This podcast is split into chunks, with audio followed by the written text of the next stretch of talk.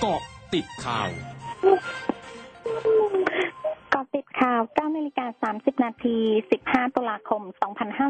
2564 พันตำรวจเอกกฤษณะพัฒนาเจริญ รองโฆษกสำนักงานตำรวจแห่งชาติเผย เจ้าหน้าที่อยู่ระหว่างรวบรวมหลักฐานเพื่อดำเนินคดี กลุ่มผู้ชุมนุมที่บริเวณอนุสาวรีย์ประชาธิปไตยวานนี้ หลังมีการโยนระเบิดใส่รถตู้ของเจ้าหน้าที่ในขณะเข้าแสดงกำลังในพื้นที่เพื่อรักษากฎหมาย จนทำให้รถตู้ของทางราชการเสียหายหนึ่งคัน ระบุจากการตรวจสอบจำนวนคดีที่เกิดตั้งแต่เดือนกรกฎาคม 2563 ในส่วนของกองบัญชาการตำรวจนครบาลมีการดำเนินคดีไปแล้วกว่า 700 คดี และคดีที่เกิดขึ้นทั่วประเทศกว่า 1,000 คดี ดังนั้นคดีที่เกิดขึ้นในกรุงเทพมหานครมีมากกว่าร้อยละ 70 แสดงให้เห็นว่ามีบุคคลหลายกลุ่มยังคงรวมตัวกันจัดกิจกรรมทางการเมือง และก่อเหตุความไม่สงบในบ้านเมือง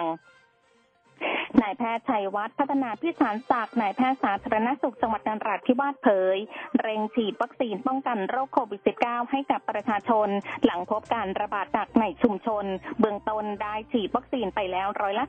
38 จากจำนวนประชากรทั้งหมดกว่า 8 แสนราย ควบคู่ไปกับการตรวจเชิงรุกเชิงรับอย่างเข้มงวดคาดว่าอีกประมาณ 6-8 สัปดาห์สถานการณ์จะคลี่คลาย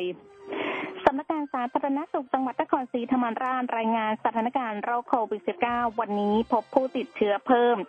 369 ราย เป็นผู้ติดเชื้อในจังหวัด 367 ราย และเป็นผู้ติดเชื้อจากต่างจังหวัดเข้ารับการรักษา 2 ราย รวมมียอดผู้ติดเชื้อสะสมระลอกใหม่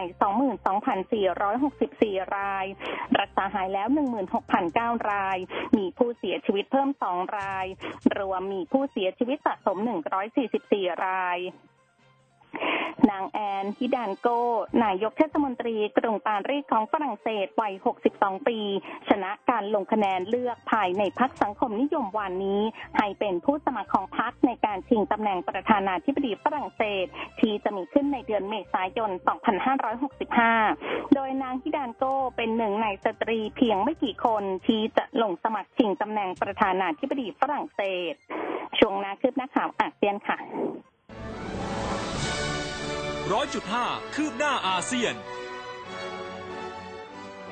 มุขมนตรีรัฐนิวเซาท์เวลส์ของออสเตรเลียเผยวันนี้ ตั้งแต่วันที่หนึ่งพฤศจิกายนนี้ เมืองซิดนีย์จะยุติการกักตัวนักเดินทางต่างชาติที่รับการฉีดวัคซีนโควิด -19 ครบขณะที่มีการคาดการณ์ว่าภายในช่วงสุดสัปดาห์นี้ อัตราการฉีดวัคซีนโควิด -19 ครบในประชากรวัยผู้ใหญ่ในรัฐนิวเซาท์เวลส์จะแตะระดับร้อยละ 80 กระทรวงสาธารณสุขเวียดนามเผยวันนี้เห็นชอบการฉีดวัคซีนโควิด -19 ในกลุ่มประชากรวัย 12 ถึง 17 ปีในเวียดนาม โดยใช้วัคซีนโควิด -19 ที่ผ่านการอนุมัติจากหน่วยงานสาธารณสุข เพื่อการฉีดวัคซีนในเด็กๆ แต่ไม่เปิดเผยว่าเป็นวัคซีนใด โดยท้องถิ่นสามารถเริ่มฉีดวัคซีนให้เด็กๆ ได้ทันทีหากเตรียมการพร้อมแล้ว สสมาเลเซีย9คนเห็นพ้องในการจัดตั้งคณะกรรมการพิเศษของสองพักเพื่อศึกษาเกี่ยวกับการใช้กัญชาเพื่อการแพทย์ และการปลูกพืชกระท่อม เพื่อกำหนดนโยบายและยุทธศาสตร์ ในการศึกษากฎระเบียบเกี่ยวกับการใช้พืชกระท่อม และกัญชาในทางการแพทย์ เพื่อลดอันตรายที่จะเกิดขึ้น ทั้งหมดคือกระติดข่าวในช่วงนี้ สุพิชยาชาพันรายงานค่ะ